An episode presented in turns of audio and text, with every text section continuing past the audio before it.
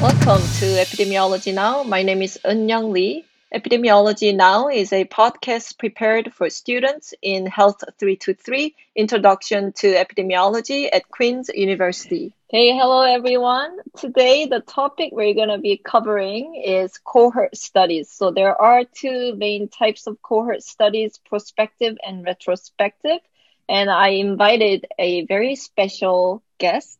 Um, her name is Dr. Leigh Vanderloo. She's a knowledge translation manager for national nonprofit organization ParticipACTION. So welcome Leigh to our podcast. Thank you very much, Dr. Lee, for having me. I'm super happy to be here and talk about uh, cohort studies and how I've been using them a lot um, in my research recently. Yay! Well, thanks for coming in. I really appreciate it. Um, and I'm sure my students will appreciate um, having you as well. So we're very excited. Um, so before we begin and talk about cohort studies, do you want to introduce yourself to our students? Yeah, sure. Um, I can give a little bit of a, a brief bio. So yeah, um, as Dr. Lee mentioned, um, I'm currently working as the knowledge translation manager at Participaction, and our main goal is to really help support more active behaviors among Canadians, regardless of um, age, gender, or ability, um, as well as helping to support a decrease in sedentary behaviors. Um, so how I got there was um, my background. Um, I did my bachelor's was an honor specialization in health sciences and a minor in French. I then went on to do my master's in public health and health promotion, uh, where I really focused more so on obesity um, and looking at environmental impacts on that and how do we kind of create a more supportive um, environment and how do we help support uh, healthy behavior change to help with um, any items that are related or factors related to obesity and looking at you know that the differences between an obesogenic versus a leptogenic environment. Um, i then started to shift based on some of the work i was doing as a research assistant around um, children and looking at you know the community and trying to focus a little bit more on physical activity um, I decided to do my PhD um, at Western.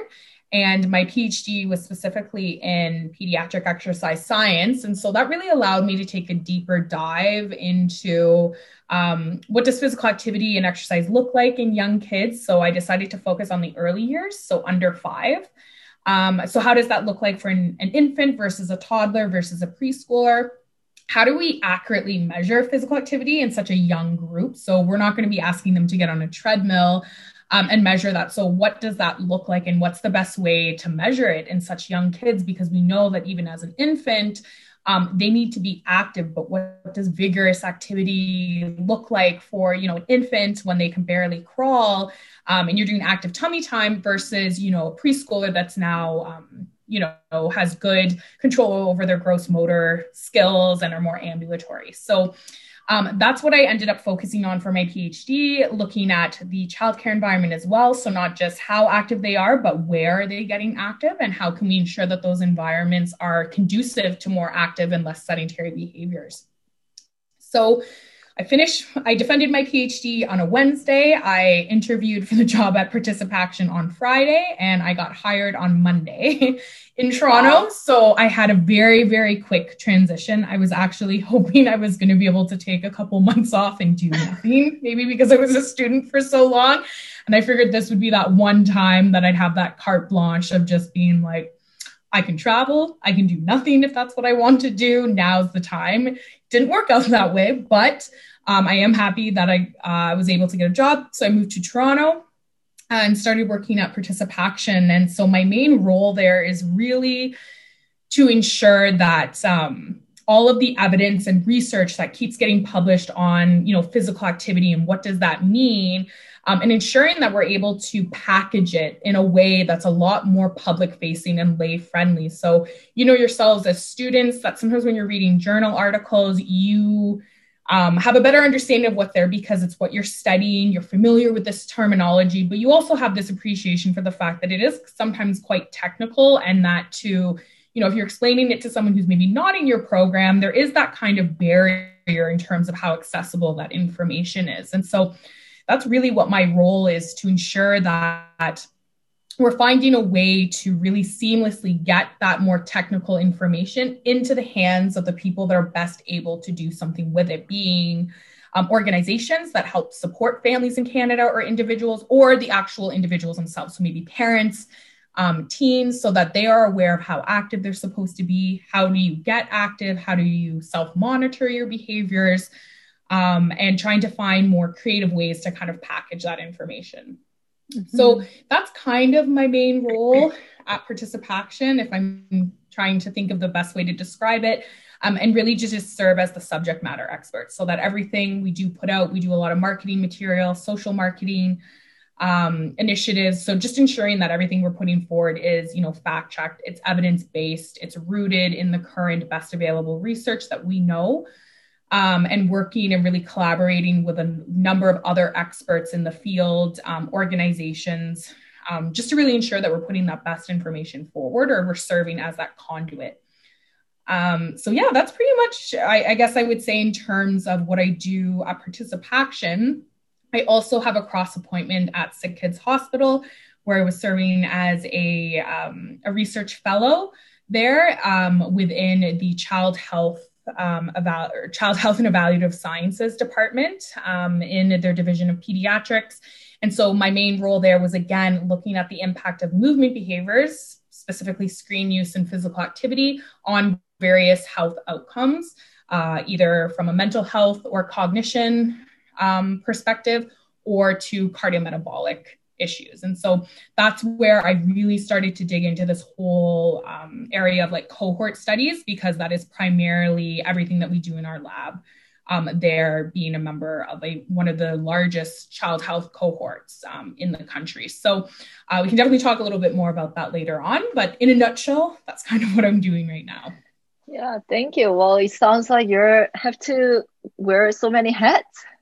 Yes, it is. In your work. It is at times, but at the same time, I try to appreciate the fact that I get to serve as both someone that helps generate new knowledge, but mm-hmm. also try to find creative or innovative ways to disseminate that knowledge. So I get to kind of work on both those domains, which I think in the end is going to make me a stronger researcher because it's going to make me think through. It's not just enough to produce that new knowledge, but how am I going to ensure that it's advancing what we're doing in practice? So at least that's the goal.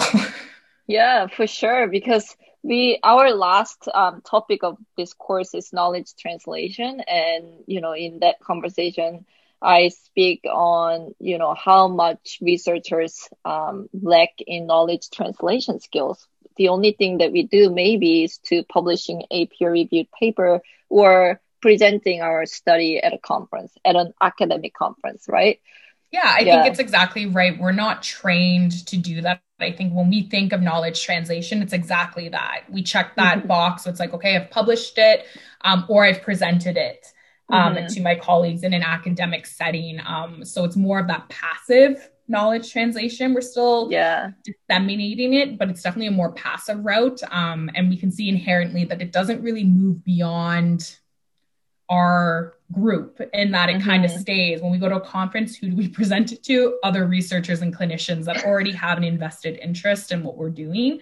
Mm-hmm. um, but it doesn't go there. So i and i think it's it's further challenging in that now when we apply for funding for grants um, or either other forms of project funding is that we're now being asked to you know put forward some sort of detailed integrative knowledge translation plan um, mm-hmm. but it's not just enough to say oh yeah we'll do kt or we'll we'll publish you know in a couple open access journals is that these funders want to see some plan and it's very hard because many of us do not have that training on how how can we even propose a plan let alone actually execute or operationalize that plan and so um, i think it is demonstrating that it's not just enough to to be a researcher in your domain, but to also think about you know implications or bringing on some sort of expert um, in KT when you're thinking of putting together a research team.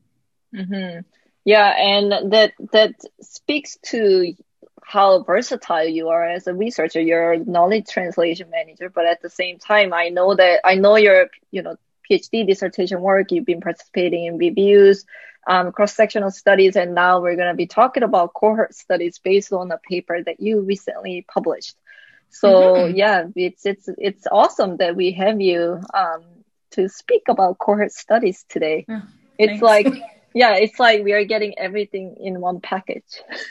Well, I'm happy to be here and to pay it forward. I'm flattered that you wanted me to come and speak with your group. So, um, yeah, and I mean, I spent so many years as a student, uh, same with yourself, being a trainee, and some things are amazing about it and other things not so great. So, I'm happy to finally, after many years, be in a position that I can now pay it forward. And I feel yeah. that I was fortunate that I had a lot of mentors that were you know close in age to me that were still ahead of me but that i could really draw on for um, you know helping me and whatever my career path was. Like i actually wanted to be a french immersion elementary school teacher. So i definitely you know went way way away from that. I knew i liked kids and i knew i liked science. So i kind of mm-hmm. thought that's what i would end up in. So I still feel in a roundabout way that I got to do that. I'm still in science and I still I, I my research is on kids. So I feel in a way I still kind of got that. But yeah, like definitely took a huge derailment in terms of my original plans of what yeah. I thought I'd be when I grow up.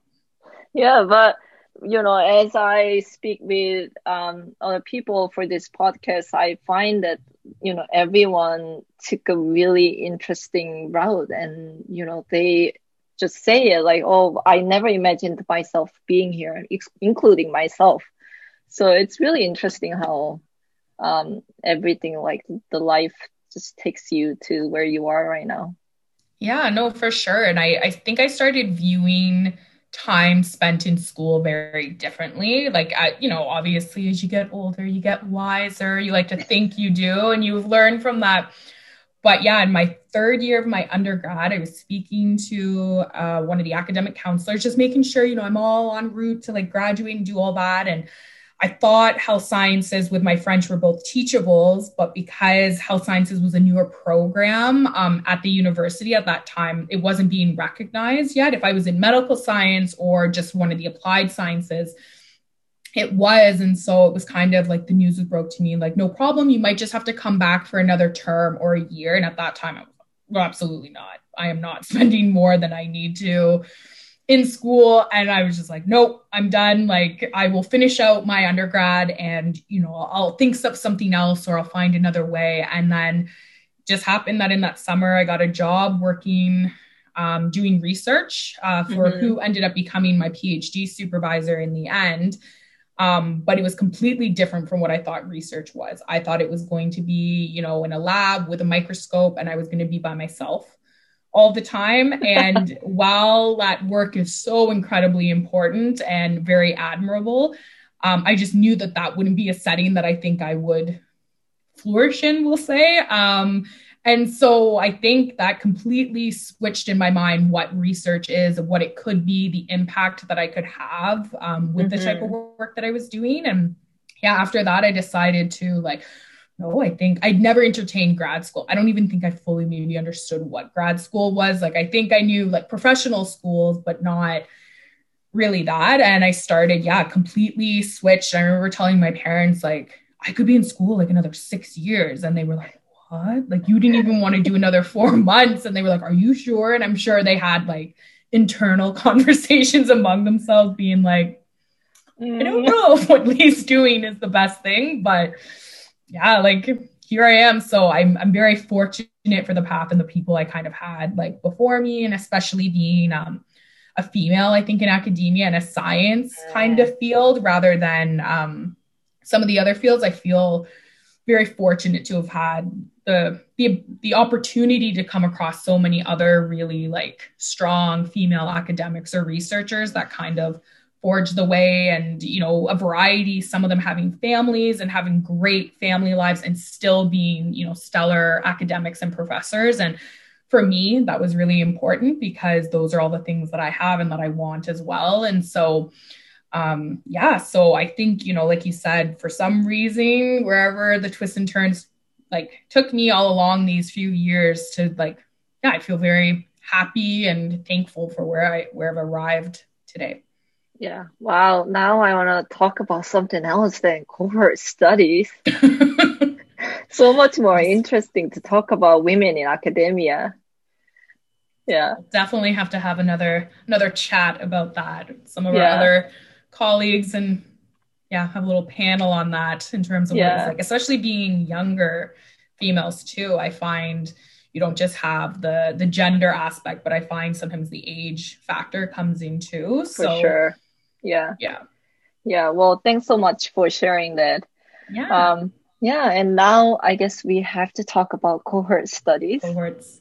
Yeah. So, yeah. So, yeah. Uh, yeah. Oh. So, I mean, I assume, or maybe not at this time, maybe cohort studies were very new to you this first time. Um, coming into it uh, that maybe you didn't know. I know there's a lot of different uh, study design types. Um, you might have heard of some like cross sectional or longitudinal uh, case control studies. So, really, for cohort studies, um, you know, in a nutshell, it's very much just we're looking at a selected or specific population um, over a period, an extended period of time. And so they can be two different types. So we either have the retrospective or the prospective. And so when I always like to think or when I'm explaining is that, you know, present time, that's when we see those cross sectional, that's that snapshot right in time. But when we want to take that retrospective look, we're going to be looking from present back. So we're going to be taking that kind of historical perspective on, you know, what might have occurred in the past that has now led us to where we are today. Mm. Whereas when we're looking at prospective, we're kind of doing the opposite end of the spectrum. So we're looking at everything that happened maybe now or in whatever our starting time was, depending on your study and what you want to deem as that kind of starting point, um, all the way to more of that future look. So what might have happened, you know, now or, you know, when kids were three and leading up to future, what are we expecting or what might we find? Um, so those are kind of, those are the main two types of cohort studies.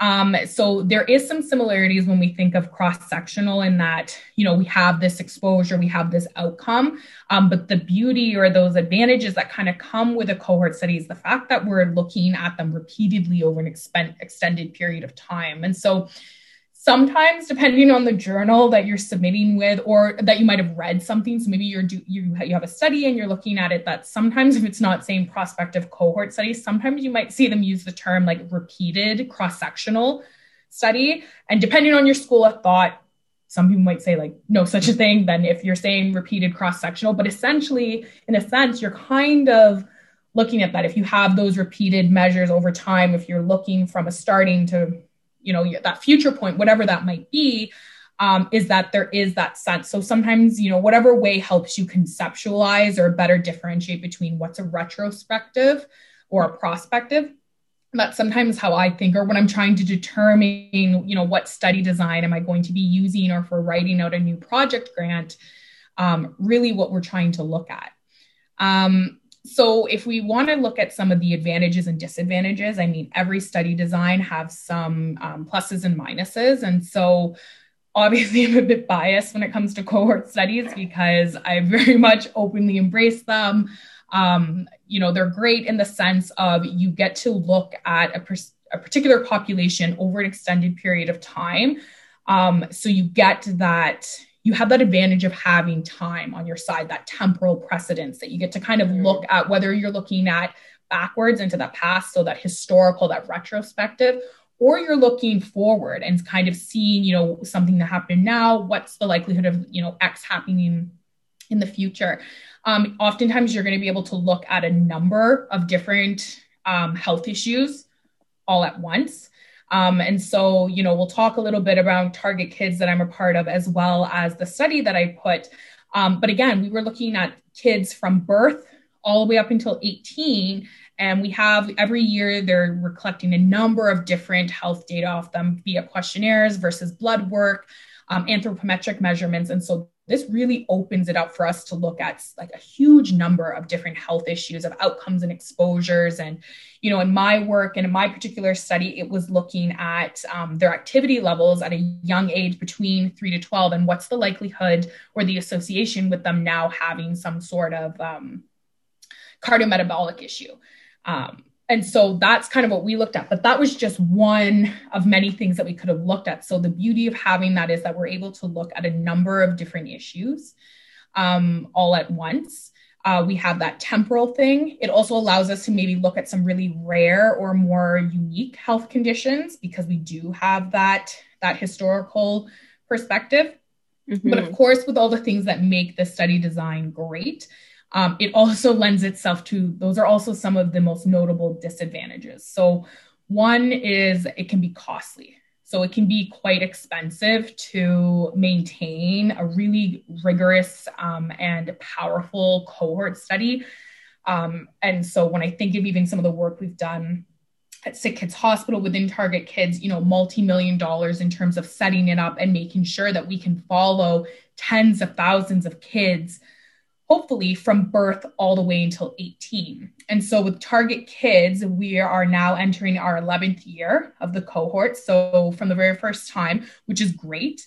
Uh, we do have about 20,000 kids that we've been following that long and have like their repeated measures. Um, but it is very expensive. It's very costly, and it's not just from a participant perspective, but it's also from the research staff, the various clinics that we have on board to run with it. So there's a lot of moving parts, and so it does get it can be pretty pricey, and um, to keep it going. So of course, cohort it's longitudinal. We're trying to keep it going longer. Um, the cohort study is only as good for as long as we can keep it going.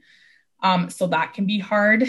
Um, also ensuring like accuracy of data collection especially if you're doing retrospective studies it's hard to get people to necessarily recall what they were doing so you want to make sure that you constantly have that kind of good solid data collection all the way through um, mm-hmm. this is mm-hmm. often why we see more prospective cohort studies than retrospective because it is sometimes harder to get that historical thing if we don't have good records from the get-go mm-hmm. um, and being mindful of like as we adapt and start changing things moving forward does that make some of the stuff we collected previously maybe not as good or are we not going to be able to use it to compare?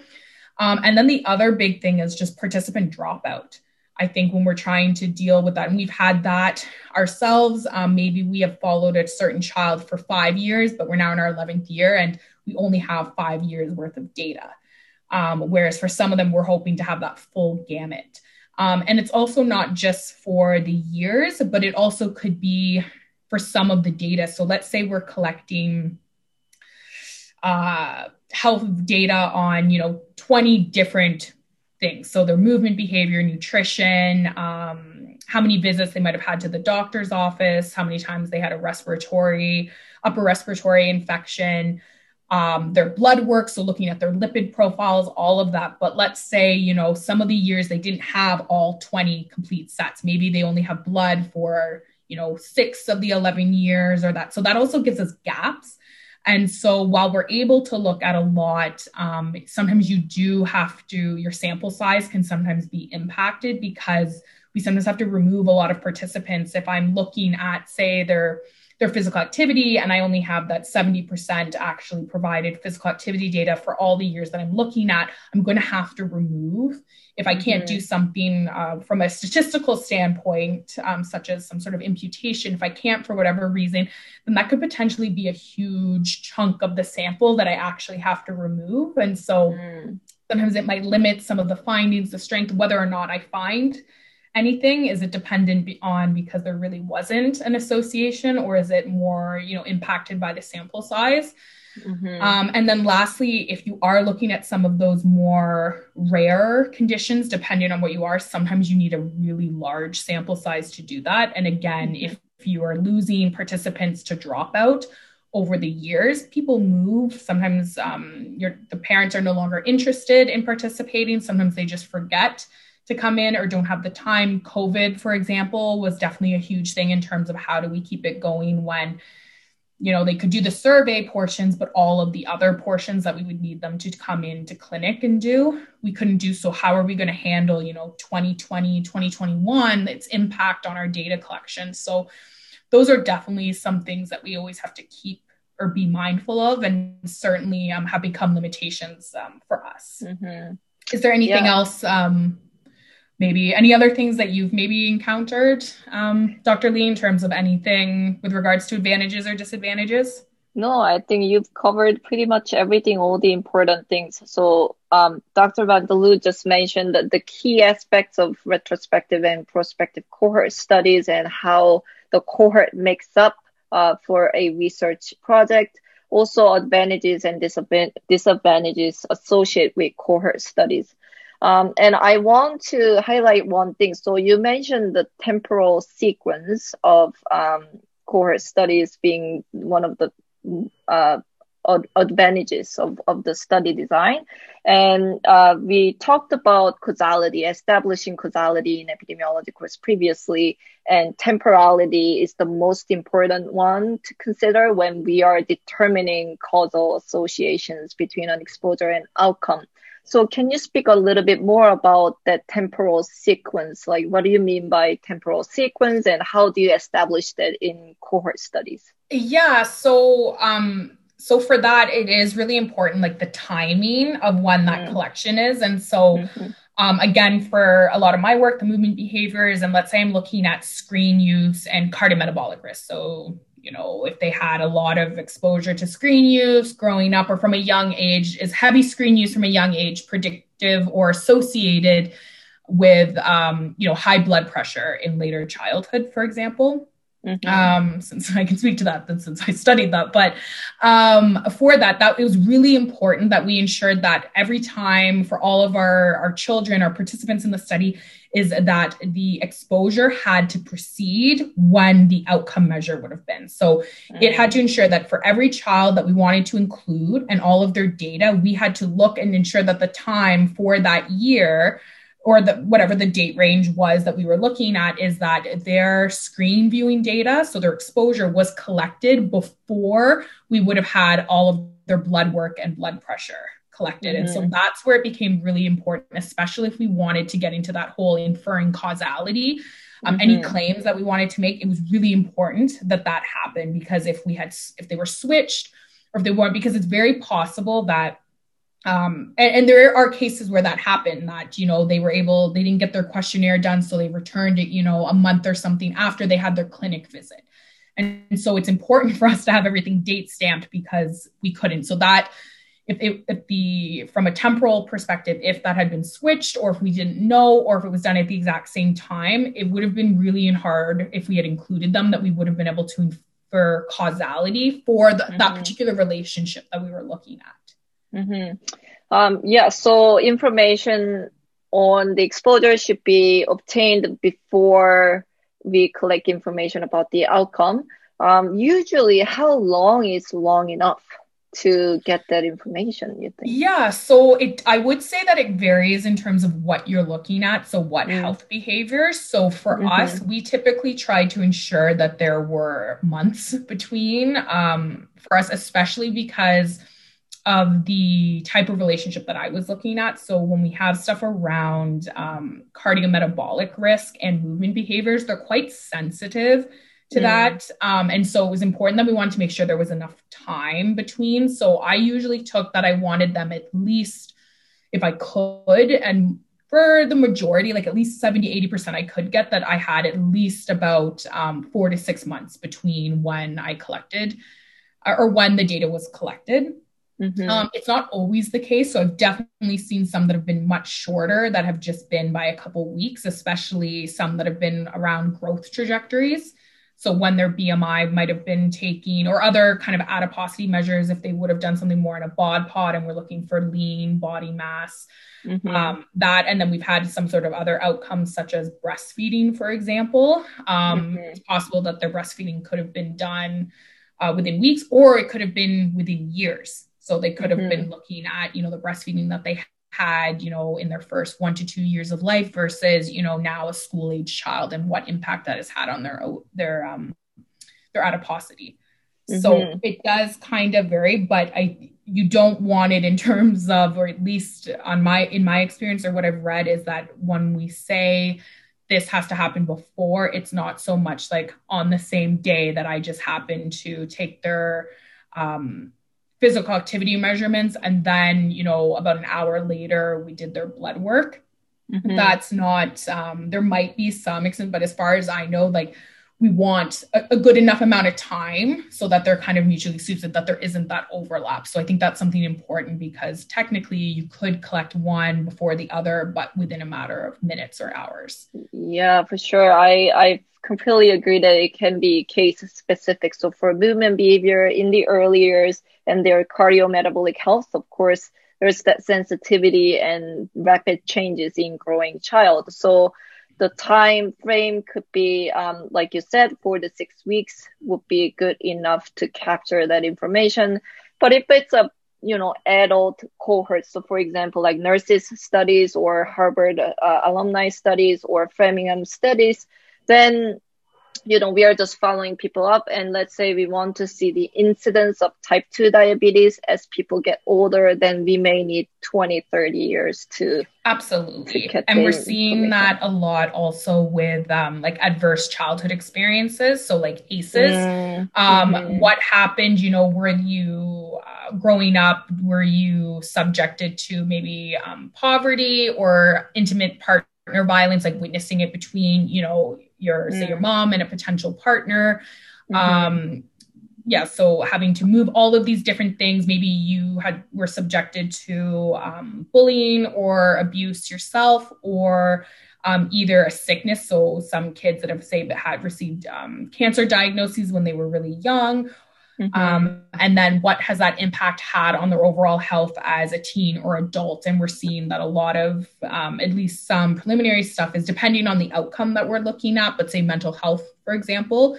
Um, mm-hmm. If we mm-hmm. do do some of those retrospective, it's not unexpected that we wouldn't see that growing up, they, you know, did ha- encounter some form of adverse childhood experience and so those that would be a perfect example where you know there could be years decades between when uh, we would have co- had that exposure data collected versus when the mm-hmm. outcome mm-hmm. yeah that's a really good point. point and one thing um, that we covered in in this course is bias and confounding and one of the things that we can do during the anal- uh, data analysis stage is to control for confounders so um, you've mentioned about your paper as an example uh, while touching on cohort study design's key aspects, um, advantages and disadvantages. So can you tell us a little bit about uh, your study with the focus on like confounders, so covariates that that were controlled?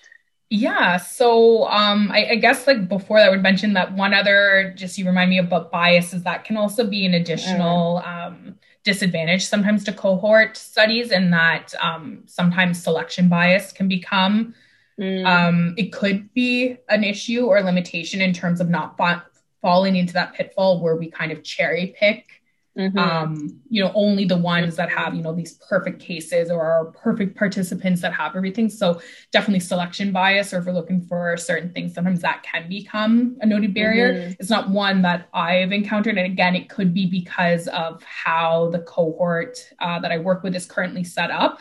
Um, but mm-hmm. I know it, I've seen it before noted as limitations or just something to at least be um, aware of if you are mm-hmm. doing that, not to kind of fall mm-hmm. victim to to selection bias. Mm. Um, but yeah, so basically, in terms of uh, for a, from a covariate or confounding perspective, for our study that we looked at, is there an association between um, physical activity um, and cardiometabolic risk between for kids between three and twelve? Um, what we had controlled for was things such as age, sex, maternal ethnicity, and education. Um, also controlled for fasting hours, so how many hours the kids would have fasted um, for, because we had all of their their blood panel work. So when we're looking at their blood lipids, uh, we wanted to control for all of those because we essentially wanted to see that if we regressed all of those out and we kind of had ageless or sexless data or genderless data were were the relationships that we were seeing or the associations rather that we were seeing were they true? Were they not confounded by um, some of these other things because of, say, age? And the reason, and this is, you know, one kind of piece of advice I would have whenever you're selecting um, what your covariates are or your confounders. Um, one, it can become a slippery slope that you end up feeling like you're going to control for every single thing. And so sometimes you run into that thing of, are we controlling for too much? Um, the second thing is that when you're building out your conceptual model in terms of what your exposure is, your your um, outcome, what you're going to be controlling for, as well as you know you have your potential mediators or effect modifiers, but um, is really thinking you know where they fall on the causal pathway, and that whatever you select to control mm. for, um, I would encourage you to ensure that it's something that can be informed by or backed up by literature. So, mm-hmm. for example, one the reason you know I chose something such as sex, for example, is that there's a long-standing um, it's been long established that there is a difference on children's physical activity levels based on their sex and gender. Um, and so, you know, we know that boys tend to be more active, at least in the others tend to be more active and less sedentary compared to their female counterparts. And so it was important to control for that. Um, same with, you know, age. We know that as we age, our activity levels tend to decrease. So want to control for that. And again, part of it is because it, we do, we are taking that temporal examination. So looking at that, uh, fasting hours, of course, because we have all of these lipids, um, and also looking in terms of do these variables that you're controlling for, do they impact both your um, your exposure and your outcome?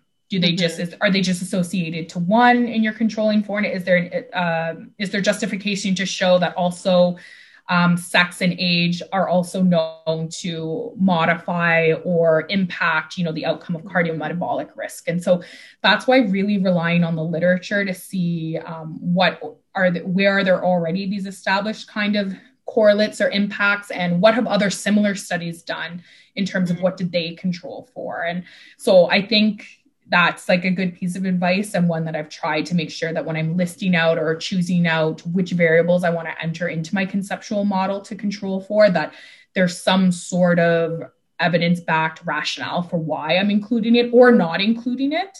Mm-hmm. Um, again, I think this is good for you when you're building out the best models you can, but in terms of getting feedback from maybe a committee or when it goes out for publication for peer review is again having that rationale for why you selected to have something entered or not entered um, and then again you know being aware of the fact that it can sometimes be a slippery slope that sometimes i've definitely started building my model and i now have like 14 covariates you know yeah. i'm trying to think do i really need all of these um, you know we have things such as you know maternal ethnicity um, and education level we know that those are both important uh, influential factors when it comes to both activity or movement behaviors of young kids but also in terms of cardiometabolic um, mm-hmm. understanding that but then we've also i've also had questions or pushback on why don't you just have parental ethnicity or parental um, education or both mothers and fathers and so mm-hmm. having that rationale for why did I only have female? And sometimes it can be because most often the ones in our cases who complete the studies are mothers.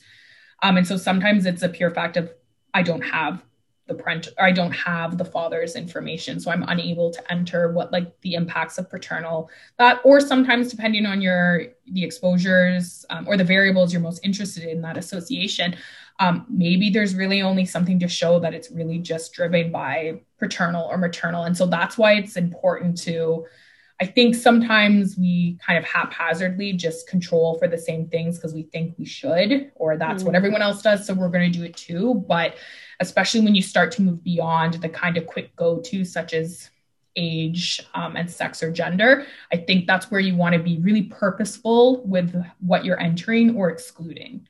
Mm-hmm. Um, so I, I, don't know if that's also been a similar practice or if that's what you do, if there's any other things you like to consider when you're building that out. But yeah, I completely agree. So, you know, the one of the advantages of cohort study design and using the cohort data is that we get lots of data, right? We have all the demographic information that we need and all the behaviors and health outcomes. So it's basically up to a researcher which one to choose. And that's why you have to select covariates exposure outcomes um, backed up by evidence, right?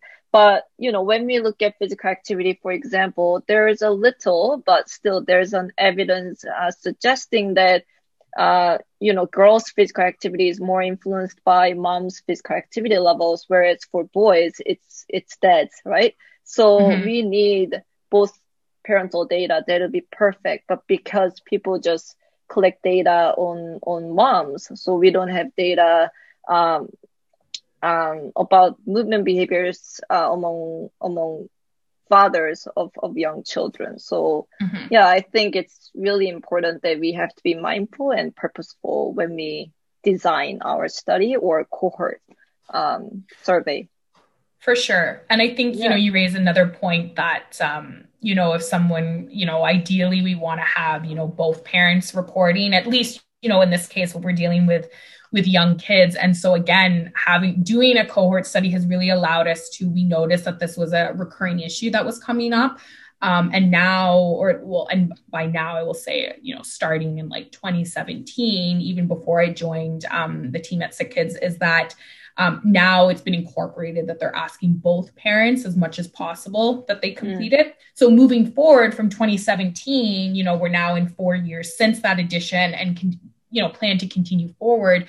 Um, we're going to be able to make those kind of inferences or at least include those but again it goes back to that limitation is that it's only going to be able to we're only going to be able to include paternal information from unless if they were the ones who filled it out from the get-go but then we might not have you know maternal um, mm-hmm. or again it, it really depends too is that especially in canada family the what was when this uh, TARGet Kids at least at least when it, the the cohort was first established um, what defines a family in canada has changed so much um, and so it's also, you know, we're not always going to get for a number of different reasons a, a mom and a dad filling mm-hmm. it out. It's just that's not representative of Canadian families, and especially, you know, Toronto being that primary hub, but now we've extended into Kingston, Edmonton, as well as Montreal.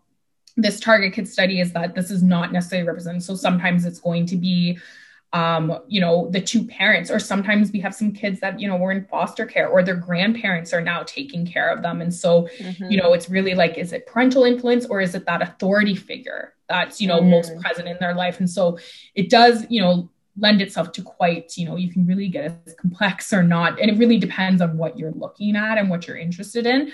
Um, but I think again, the beauty of doing having you kind of get another kick at the can because you're continuously collecting that same data moving forward but always keeping in mind that there are some limitations as that. For some things i might not be able to reach back all the way to 2009 to use the mm-hmm. data if the variable um, the way even we ask a question has changed. Like even physical activity some of the questions was just like is your kid active? Yes no. And now you know it's more so like well when are they active? What type of activity? What intensity um, is yeah. it indoors or outdoors? And so, you know, over time, we've been able to glean and get more specific as the research has evolved. Mm-hmm. Um, but you know that's something to always think about is that there's a limitation in terms of how far back can i go if the question itself has started to change am i really comparing sure. apples to apples yeah and you've raised a really important point our society is constantly changing especially in canada toronto so yeah what makes a, a family is now different it's different than what we traditionally thought it would mm-hmm. be so one of the disadvantages associated with cohort study design is that we have to constantly update um, the survey items right mm-hmm. so beforehand let's say like in 1980s we asked um, you know mom's education level and dad's, dad's education levels we right now if we ask the same question we may have or we must change the wording for that too, for sure. Yeah. Oh, absolutely. Yeah. And I think that's something that we're we're running into and we see even like some larger national level ones some some that are being you know say ran through stats can or something like it's not it's not something uncommon that we're not encountering and it's so mm-hmm. it's always mm-hmm. that fine line in terms of this question isn't necessarily reflective or it's not really getting at what we want to get at but mm-hmm. how do you mm-hmm. tweak it in a way that hopefully won't exclude all the past data that we have so sometimes yes. it has to be a complete change and then it kind of makes like well i mean maybe we can kind of retrofit some things that we can still kind of glean something and use it mm-hmm. or maybe you know we're going to have to only look at kind of subsets or segment what we're looking at or sometimes you know it still could be salvageable depending on how much we change but you're absolutely right in that the questions we ask, how we're asking, the tools that we use. You know, mm-hmm. maybe at one point this questionnaire was the best thing in terms of assessing young children's activities, and now we have them wearing accelerometers. Mm-hmm. so it's great because all the data now is objective and it's a much more reliable and valid measure using accelerometry with young children's activity. But what happens to the previous like 10 years of data that we had that was questionnaire and it's you know it was a valid questionnaire at the time and it still is it continues to be used and so one way that we've continued is that we never stopped asking the questions about physical activity we mm-hmm. kept those going so we at least had that continuous stream um, but now, just again from 2013, we've had accelerometry data in addition to that. So, depending on what we're looking at, uh, mm-hmm. sometimes we might utilize both. Sometimes we might, um, since we do have some established reli- like reliability between the two, I would say it could be stronger between that, but there lends itself to that. But depending on what it is, we'll usually always gravitate towards the the objective data rather than the questionnaire data, just because of some of the inherent limitations when it comes to physical activity and screen use mm-hmm. um, in terms of bias and under overestimating activity levels. But mm-hmm. um, that's an example where we've tried to kind of minimize the blow and not just exclude it completely. Um, and where it might be okay or you know permissible or forgivable to rely on more of a you know a proxy report than an objective measure mm-hmm. yeah um, so in your paper, you've outlined a number of limitations associated with your um, study design. Uh, can you just mention one of them and one of them and what what that was and how yeah, you would so, would have done differently if you can? Yes. So that example specifically, because it was done with um, with screen use when I first started, or sorry, with physical activity. Um, mm-hmm. They really wanted to look at that impact on. They hadn't. They had been collecting all of this movement data for so long, but they didn't necessarily have someone to to dig in and analyze. And so, um, in order because we were looking from three to twelve years, and we wanted to include all the data that they had, um, they ended up wanting to use um, the questionnaire data for the physical activity. So it is a valid questionnaire. Um, it's off of the GPAC. It's the same that the Canadian Health Measures Survey uses. So it's a readily used tool. Um, and there is some, you know, the psychometrics are, are okay, like decent in terms of that's your only thing. Now, at this point, we also had accelerometry data, but not for that extended period of time. So, um, and especially being a physical activity researcher where all my stuff was using objective measures, never a questionnaire, it was a bit personally painful to go through that data because part of me was like, I wouldn't use this. But um, in order to answer the question that we were looking looking at it, you know, was sufficient um, to do that. But I would say that that ended up being a limitation because we didn't necessarily find some of the associations that maybe what we were hoping for or had anticipated based on other mm. previously published work. Um, granted, part of it could be the young age of the kids, is that sometimes with cardiometabolic risk, um, you know, at three, are we really starting to see some strong trends emerging? For sure, there are some cases where two year olds already start to have show signs of atherosclerosis, so uh, or plaque buildup. So for sure, there's some, but you know, this is working with a, a typically healthy population, so we wouldn't necessarily see. So one thing is it young? Was it just too young to see some of those change or those trends emerging?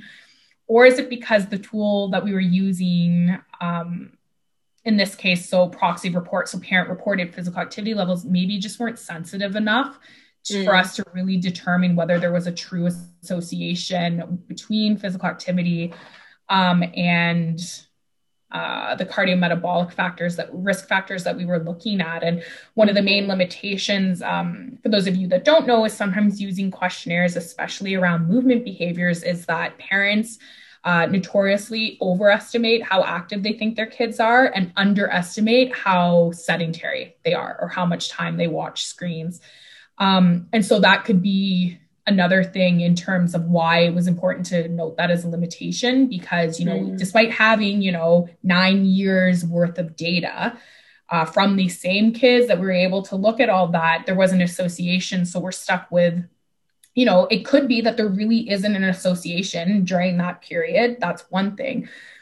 But we can't necessarily say that for certainty because we don't know if maybe something that was maybe playing a role is the, the choice of tool. And so, um, in terms of looking at a limitation and kind of highlighting some future directions, would be to repeat that study um, looking or running a similar study, but rather than using parent reported or proxy reported uh, physical activity levels, would be to actually use draw on more objective measures. So, from an accelerometer um, and, mm-hmm. and, looking at that, which is what since um, we've been doing. But that's an example of, you know, if we only took the objective data at that point, we would have only had maybe 100 participants that we would have been able to include.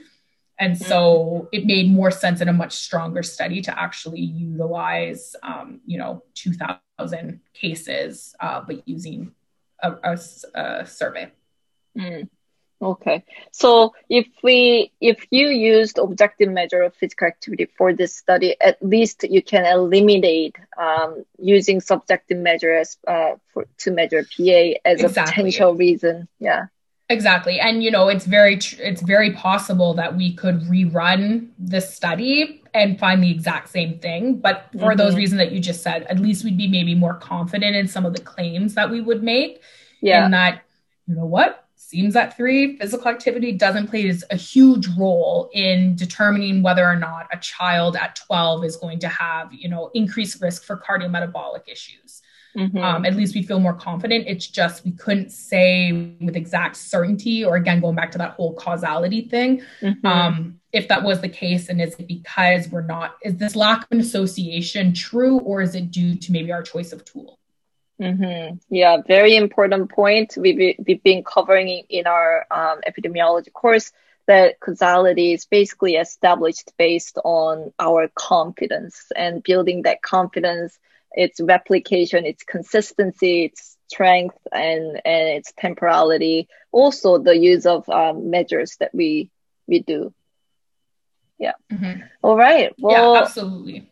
Yeah, awesome. So I think we've covered uh, cohort studies pretty well. Um, before we finish, is there anything that you want to say to our students?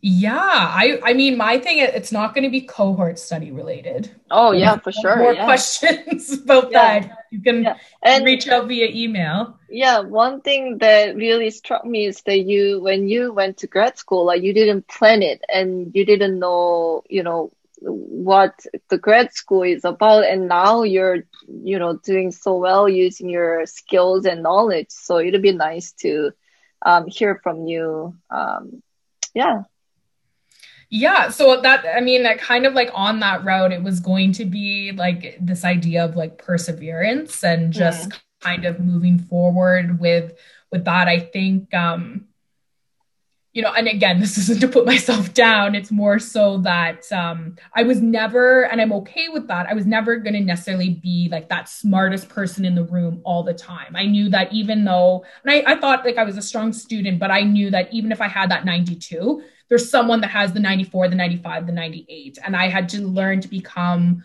okay with being like, you know what, I'm not going to be that 98 student, but that's okay. And I don't have to be to still be very successful and accomplished with what I do. Um, but one thing that I think sometimes isn't hampered home a lot, I think, especially when you're in undergrad and in university, um, that you're always chasing after that next thing that you know you start mm. to get mm. used to it's never enough and that you know you can easily start to be like oh it's only 92 what happened to the other 80% and what I found is, you know, very much just trying to like, it's just persevere. I think sometimes those softer skills aren't always embraced or encouraged as much, or at least that's what we feel like we're not hearing. And maybe in true, or in fact, we do have a lot of people in our lives that are saying, like, you know, you did your best, you at least tried, you took your shot. Um, but I would say that one of the great, the biggest things that's probably led to my success and why I've been able to secure a number of you know different research awards or, or publish or be able to do what I have been able to do is because I've at least always tried and that I've always just tried to keep putting those steps forward in terms of like okay why didn't it maybe land perfectly that time and how can I course correct? How can I improve um, next time around? So I would say you know persevere. Uh, and the second thing would be probably um, around this idea of um, how do I perfectly word this? Um, but I, I, think it's like around one of those things of just um,